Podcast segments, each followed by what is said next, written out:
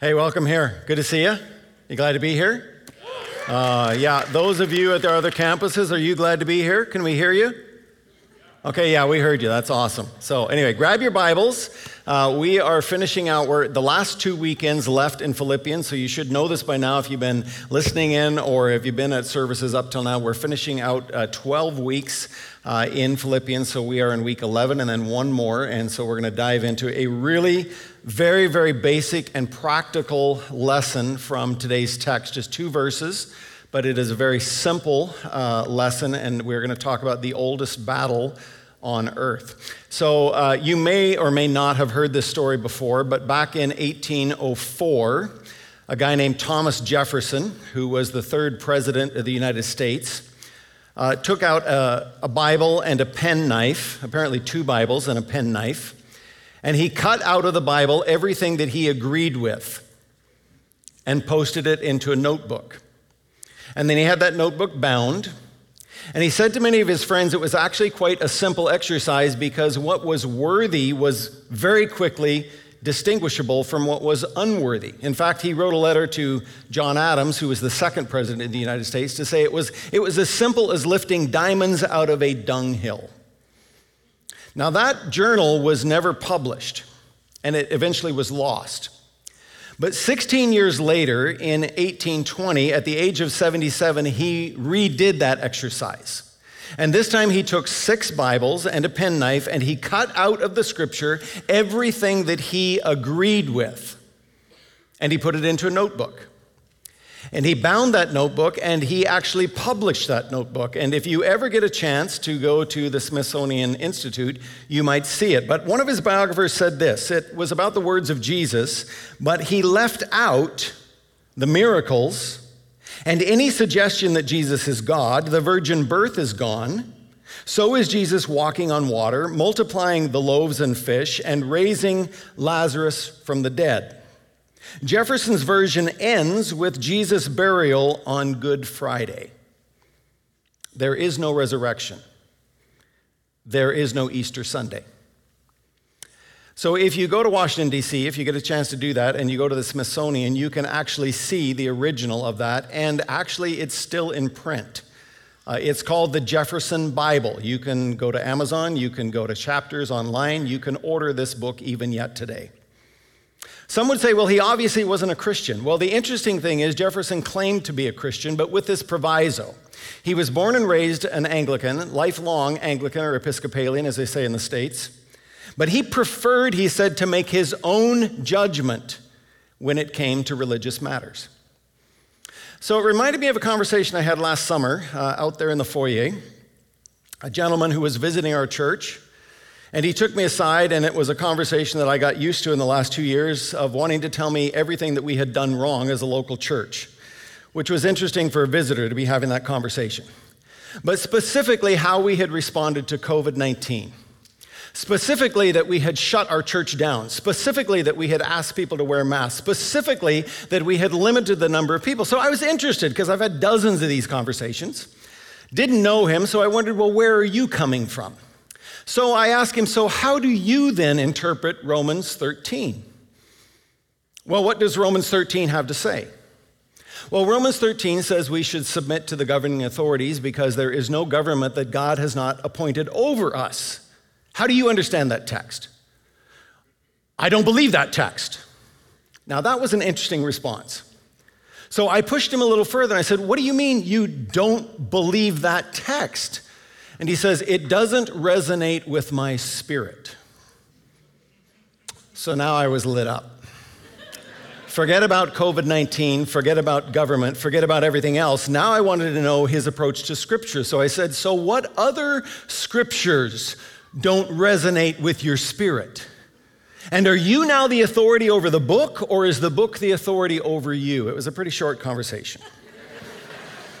And so I have a simple message, a very simple message for you this weekend, and it is this that this book has the power to change your life Amen. if you will let it. If you will let it. And we're anchoring the conversation in Philippians chapter 4, but it's actually a much broader topical discussion. And it'll take us about 15 minutes to get to the text. So I want to start with some questions. So I don't want you to answer this out loud. I would like you to just answer it in the privacy of your own mind between you and God. Do you love the Bible? Do you believe the Bible is the Word of God? Do you believe the Bible has the authority to tell us how to live our lives? Do you read the Bible? How often do you read the Bible? Now, I would like to assume that I know how all of you, the majority of you at least, would have answered those questions, but I have learned over the years that you should never assume. Sometimes I'm way too negative in my assumptions, and often I'm actually way too positive in my assumptions.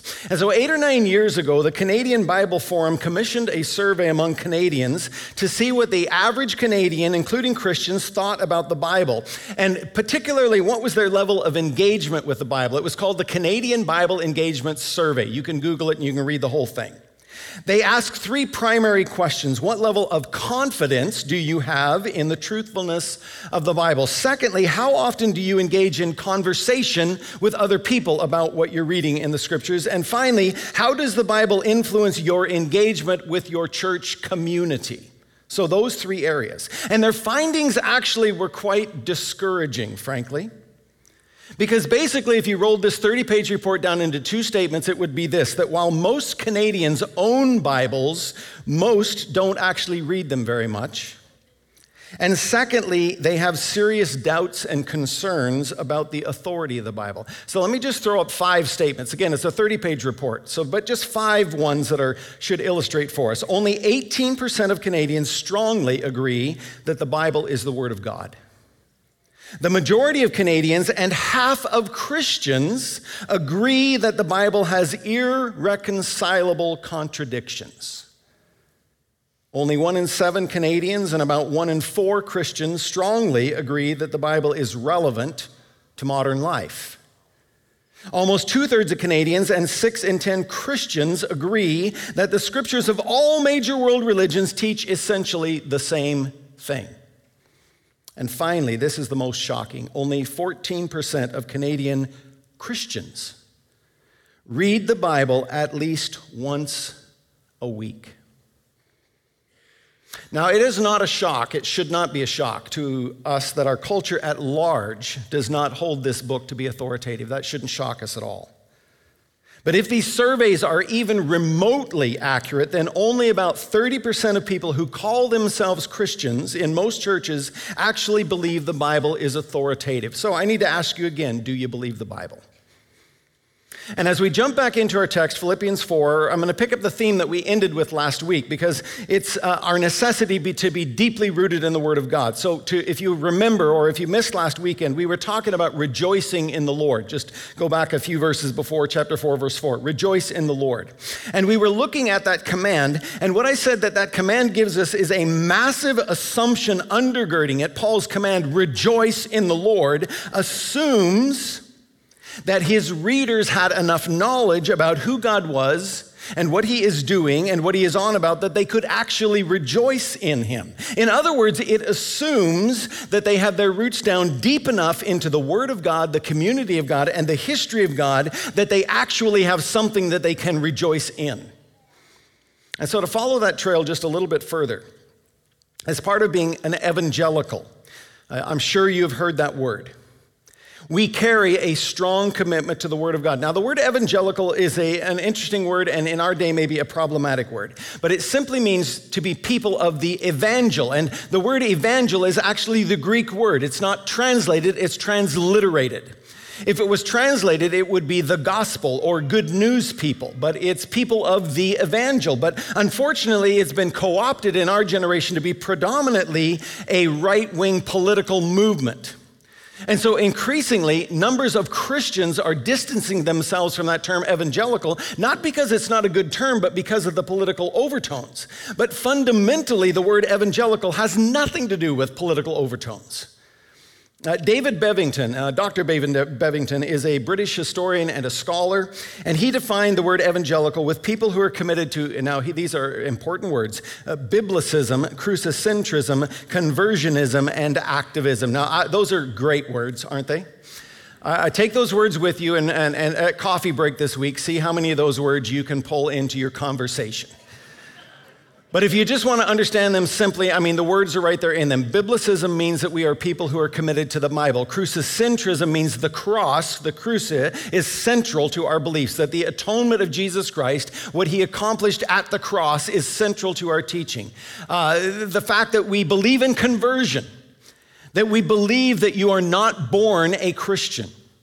You might be born into a Christian family, you might be born into a church going family, but every individual at some point along the journey of their life is walking away from the Lord and must turn, must repent, must be converted. And so we believe in that. And finally, we believe in activism, that we should get the message out through words and deeds. And so, if you wanted to just draw it in a graphic, you could remember it easily this way by just putting a quadrant on the screen and, and, and putting up a Bible and a cross and a U turn signal and a megaphone. That would remind you of these four words. But we are fundamentally, as evangelicals, people of the book. And so, for 40 years as a local church, although different pastors have stood in this pulpit, every single one of those pastors has held a deep commitment to this book as authoritative. And as a local church, we today are uh, committed to faithfully proclaim the gospel of Jesus Christ through clear biblical teaching. We also happen to belong to a denomination that historically has held a very high view of the scriptures. Uh, so, 30 years ago, when Carolyn and I, uh, we were just 13 back then, came to BC and first encountered this little family called the Mennonite Brethren. And we were attending a church out in Chilliwack, and Henry Schmidt, who some of you old timers might remember, was uh, then president of our seminary, happened to be a guest speaker. Uh, he was sort of half uh, Einstein and half the crazy professor off of Back to the Future. His hair was crazy. He worked the whole stage, large gestures, and he yelled a lot. But he, he said this, which stuck with me as a young man that Mennonite brethren have been known to be people of the book that the very first question they ask about any issue in life or any theological issue, any doctrinal issue is what does the Bible have to say about that issue? So cultural blows, some winds our way, and we want to know what does the Bible have to say? And I'll tell you what, I was hooked in that one sermon. If this is what these people are on about, then I want to be part of these people. Now, a very interesting rabbit trail for you that when a denomination begins to drift theologically, you can inevitably trace it directly to their view of the scriptures. So, when a denomination rewrites its stance on marriage and sexuality, it is not first and foremost a statement about marriage and sexuality. It is first and foremost a statement about the authority of Scripture. When a denomination rewrites its view of the atonement, specifically what Jesus Christ accomplished at the cross, specifically that God's wrath against sin was fully satisfied in the substitutionary atonement of Jesus Christ. When that is rewritten, it is not about the atonement, it is about the authority of Scripture. So if you look at the Anglican Church, the United Church, the Presbyterian Church of Canada that have all drifted from orthodoxy, and you go back far enough in their history, you will see that it started with questions about this book. That's where it started. Theological drift always starts with the question Did God really say? So, where am I headed with all of this? Well, we're picking up where we left off last week. And Paul's admonition in the next two verses, verses 8 and 9, are to go back to what you have learned and what you've been taught, what you've seen and what you've heard, that our minds would indeed be deeply rooted in the truth of who God is and what he's done. So, Philippians 4, verse 8 and 9. Finally, brothers, whatever is true, whatever is honorable, whatever is just, whatever is pure, whatever is lovely, whatever is commendable, if there's any excellence, if there's anything worthy of praise, think about these things. What you have learned and received and heard and seen in me, practice these things, and the God of peace will be with you.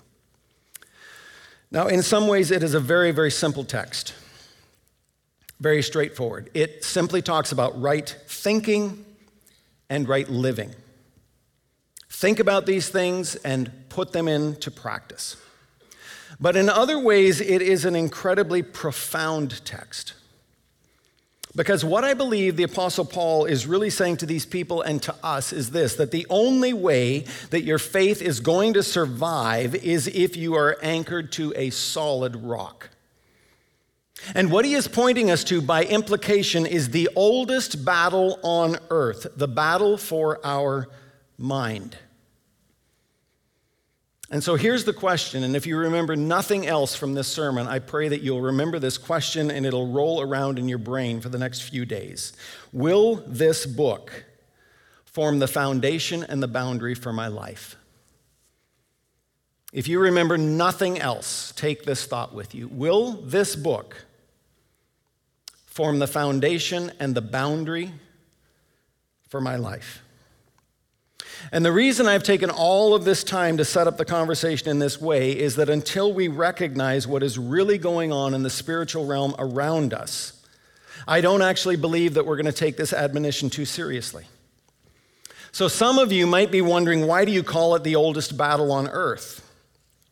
Well, because from the very beginning of time, Satan's strategy in the mind of humanity is to call into question what God has said. And now, I don't know if you know this, I know some of you will, but maybe not all of you. What were the very first words that we hear spoken by Satan?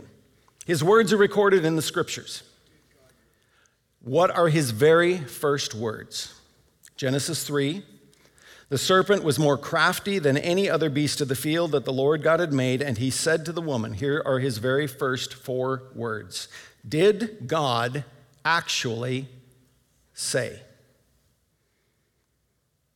Conversation between Satan and Eve, and his strategy is to undermine her confidence in what God has said, to cause her to question or to doubt that God could be trusted.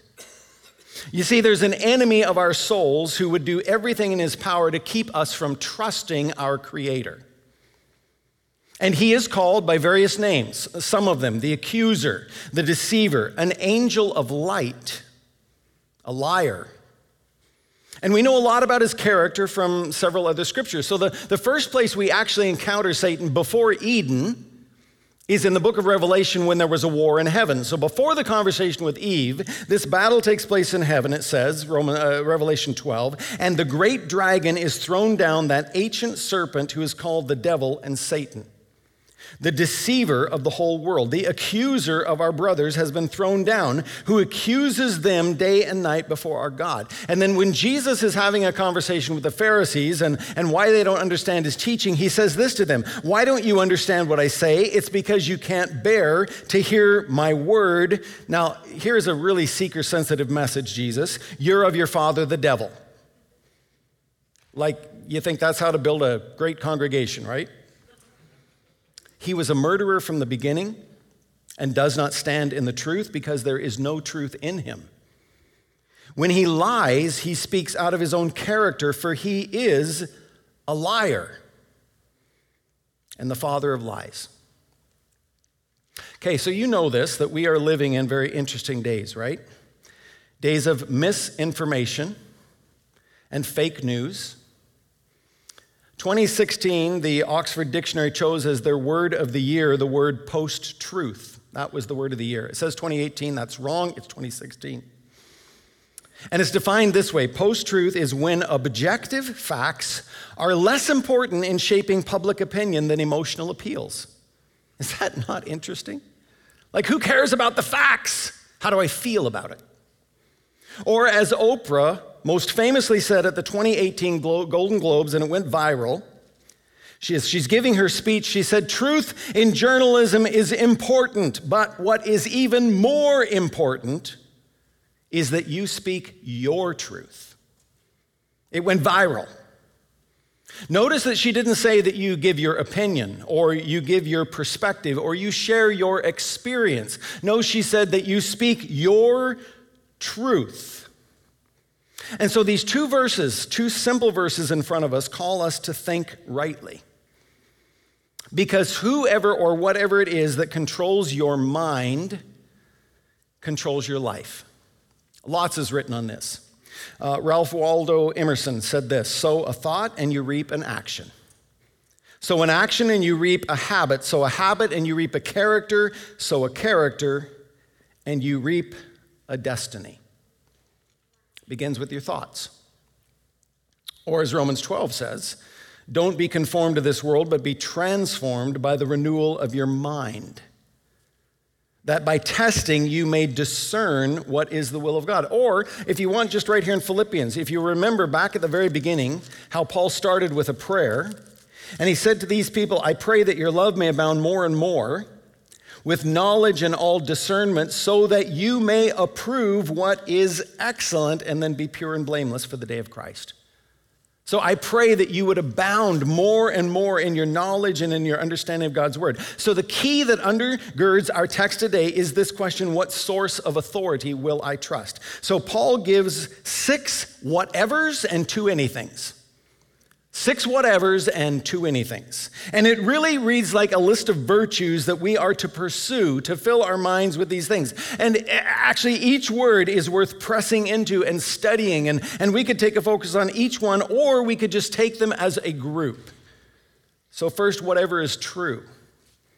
So, in other words, whatever is constant and trustworthy, upright, reliable, valid, all the words that go with truth. Secondly, whatever is honorable, simple. Whatever is worthy of your respect, it is honorable.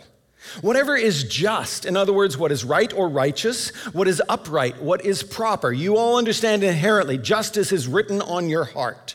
Whatever is pure, think of the fresh snow in the winter, innocent, undefiled, holy is another translation, or sincere.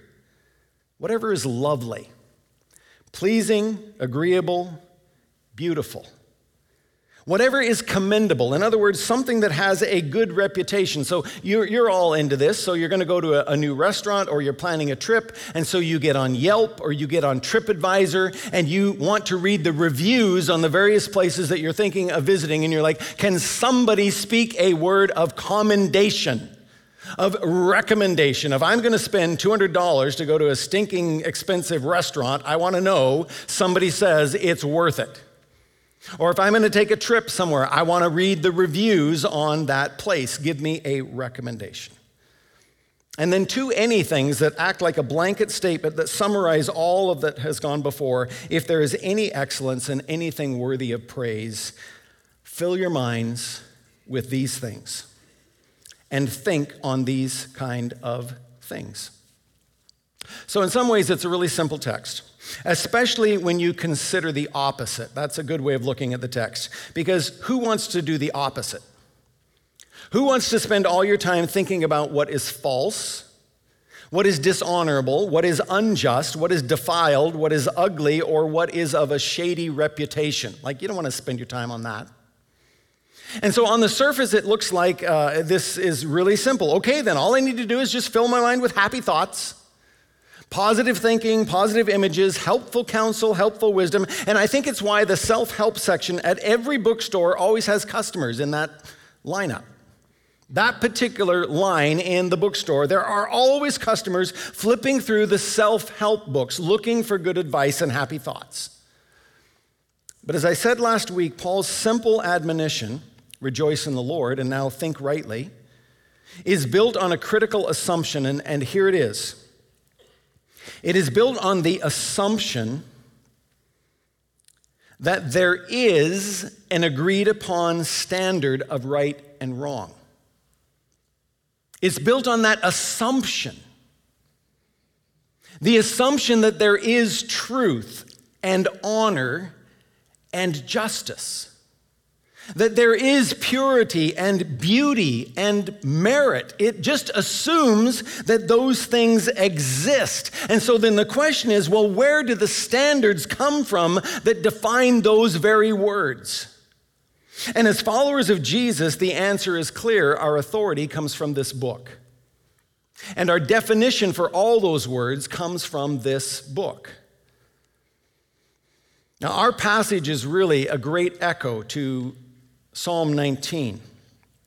Psalm 19 starts with general revelation that the heavens declare the glory of God, that creation shouts at us, there is a God. But then in the second part of it, it talks literally about the written word of God, and it says, The law of the Lord is perfect, reviving the soul. The testimony of the Lord is sure, making wise the simple. The precepts of the Lord are right, rejoicing the heart. The commandments of the Lord is pure, enlightening the eyes. The fear of the Lord is clean, enduring forever. The rules of the Lord are true and righteous altogether. More to be desired are they than gold, even much fine gold. Sweeter also than honey and the drippings of the honeycomb. Moreover, by them is your servant warned, and in keeping them there is great reward. If you, if you pull out the words, you will see almost a mirror reflection to Philippians 4 8 and 9. Perfect, sure, wise, right, pure, clean, true, righteous, sweet. Think of all those anythings in Philippians 4. And so the question of this very, very simple message is this If this is true, then what are we doing to anchor ourselves to the Word of God? So you might be wondering why am I taking all of this time and why am I drilling into these questions? Why am I emphasizing something that is so very, very basic? And why am I repeating concepts that most church people have heard hundreds of times before? Why? And the simple why is this because there is a war over your life and my life. We do indeed live in a post truth culture. We are told there is no such thing as truth anymore. And yet, what you actually believe to be true is going to be lived out in your life. And so, let me go back to those questions Do you love the Bible? And do you read the Bible? What do you believe about the Bible? Is it, as that survey said, just another religious book, the same as all other religious books? Or are these words truly the inspired words of the living God? In other words, does this book have authority? And so Philippians 4 9, he goes on to say, Practice then what you've learned and received and heard and seen. What you've been taught, what you have learned, and what you have studied. And so I want to challenge you with this thought that if you were to change just one thing in your life that would radically alter the direction of your life, just one thing, it would be to introduce into your life a regular time of Bible reading. Now, there is a ton that we could talk about on that subject of how to read the Bible, how to understand it, where you even start when you go to this book with 66 books contained in it, and various methods and approaches to this massive topic. And if you need some help, we actually have an entire department called our discipleship team who would love to sit with you and give you some very basic tools on where do I even begin. But what I want to say this the most important step that every single one of us, every man, woman, and boy and girl in this room could take without any counsel whatsoever is to simply sit down with a Bible in your hand on a regular basis and a simple prayer that you just said, Lord, speak to me. Lord, give me one truth today from your word that I can take with me and that I can ponder and I can meditate and I can reflect on it through the day and I can chew it over and I can obey it. Do that today. Do it again tomorrow and do it every day following, day in and day out. And if you did nothing else than that, I can absolutely guarantee you that the Holy Spirit will change your life. If you did nothing else but that. So in 1820, Thomas Jefferson, third president of the United States, sat down with a Bible and a knife. And he cut out everything he agreed with and put it in a notebook. And there's a lot of people today that are doing the very same thing with their Bibles. Maybe not literally cutting it apart, but they are ignoring the portions of the Bible that they don't agree with.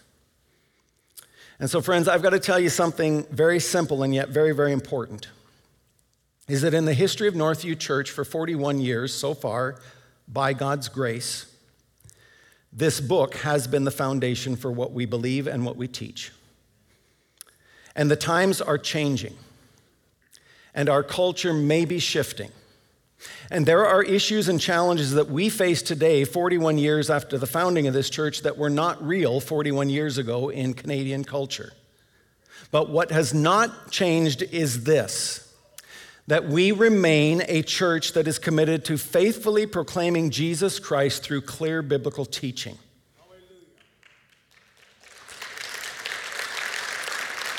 So I'll tell you this I can guarantee you this. I can guarantee you that there are other churches where you will be better entertained. I can guarantee you that there are other churches where you will find a more comfortable message. I can guarantee you that there are other churches that will not press this book into your life. But as your pastor, I can offer you no other confidence than the rock solid truth revealed to us in God's Word. And there is so much more that we could say about this topic, but time is out, and let me leave you with four words about the Bible that are important. The Bible is authoritative, the Bible is clear, the Bible is necessary, and the Bible is sufficient. Let me just make a comment on each one of those. We could literally spend an hour unpacking each one of those words, but what we believe is that our Bible is actually our final authority. It's actually what we believe. We may not always find it easy to understand. There may be some doctrines that we have to wrestle with, but ultimately, if the culture says go this way and the Bible says go this way, this is our authority. We live by it. Secondly, the Bible is clear, and I need to just say this for your comfort. You do not need a PhD to understand the scriptures. If you can read at about a grade five reading level, you can pick up any good English translation of the scripture and you will be able to understand 95% of this book. There are some passages that are challenging, there are some sections that are dense and they're hard to get through, but the majority of this book is absolutely clear. You do not need an advanced degree in theology to pick up a Bible and understand this book. It is clear. Number three, it is necessary. Romans 10 says, Everybody who calls on the name of the Lord will be saved. Everybody. But then it asks a series of questions, and it says, But how can they call on one they've never heard about? And how can they hear unless somebody preached to them? And it's a missionary text. And how will they preach unless we send them to preach? And then it summarizes that statement by saying this because faith comes by hearing, and hearing the word of Christ. You see, the only way people come to faith in Jesus is they hear the gospel preached to them. It's why we support Bible translation, to get this book into all the languages on the planet that do not yet have the Bible in their language. It's why we train and raise up missionaries. It's why we continue to pray God, would you raise up young couples who want to go all around the world with the gospel of Jesus? Would you raise up couples who want to go plant churches in communities where there are not good Bible teaching churches because the Bible is necessary? And finally, word number four it is sufficient. It is sufficient. Everything that we need for life and doctrine is here in this book. Now, I'll just make a comment there. Authoritative on one end is where the mainline uh, denominations have gone and they say, no, it's no longer authoritative. We've thrown that out. Is it sufficient is where the wacko charismatics on the other end have gone. Where they will say, no, you need more than the word. You need a prophetic word. You need a new revelation. And we say, no, no, no, we don't. This canon is closed. Everything we need to know is right here in this book. We just need to get our roots down deep into it. The Word of God is authoritative, it is clear, it is necessary, and it is sufficient. So, in summary, this book forms the boundary for our lives. So, here's my questions and my challenge. Because if you're up for the challenge, I think the coming years are going to be a great ride for us. Because despite what is happening in our culture, our culture is still hungry for voices that will stand up and say, no, no, no, there still is truth with a capital T. And it can be known, and He can be known. So let me encourage you that what you have learned and received and heard and seen, put it into practice, and the God of peace will set a guard over your hearts and minds in Christ Jesus. On Christ, the solid rock we stand. All other ground is sinking sand. Stand with me. I want to pray for you. The team will come and lead us. So, Lord Jesus, I pray for the men and women that are listening to this message, and you know, Lord, the challenges of our culture. And you know, Lord, the battles that they're up against in daily life. And you know, Lord, the onslaught. We are discipled by our culture 24 7. From every television advertisement to internet conversations to what's coming out of the media and our politicians, and on and on it goes. The winds of culture are pressing up against us, challenging the authority of your word, challenging the authority of who you are. And yet, Father, we want to be your children who are faithfully students of this book. That you would anchor us. And Father, we take some comfort from knowing it's not new for our generation that as old as humanity is, it started in the garden with Adam and Eve with that question Did God really say? So it has been the battle of our lifetimes. It has been the greatest battle in human history, and it remains our battle today. And so I pray for these men and women, Lord, that by your Holy Spirit that you would seal in their hearts a solid belief that this book can be trusted that you, the author of this book, can be trusted. And Lord, if they do nothing else, that they would think about that question will this book be the authority and the boundary for my life? And that they would make it their ambition to daily open this book and say, Holy Spirit, give me one thought for today. Let me chew on it, let me obey it. And Lord, we look forward to seeing the transformation that will happen. Thank you, Father, that you love us. Thank you that you are gracious. Thank you that you're patient with us. We ask all these things for your glory, and we know in that response to that, we have incredible joy. Amen.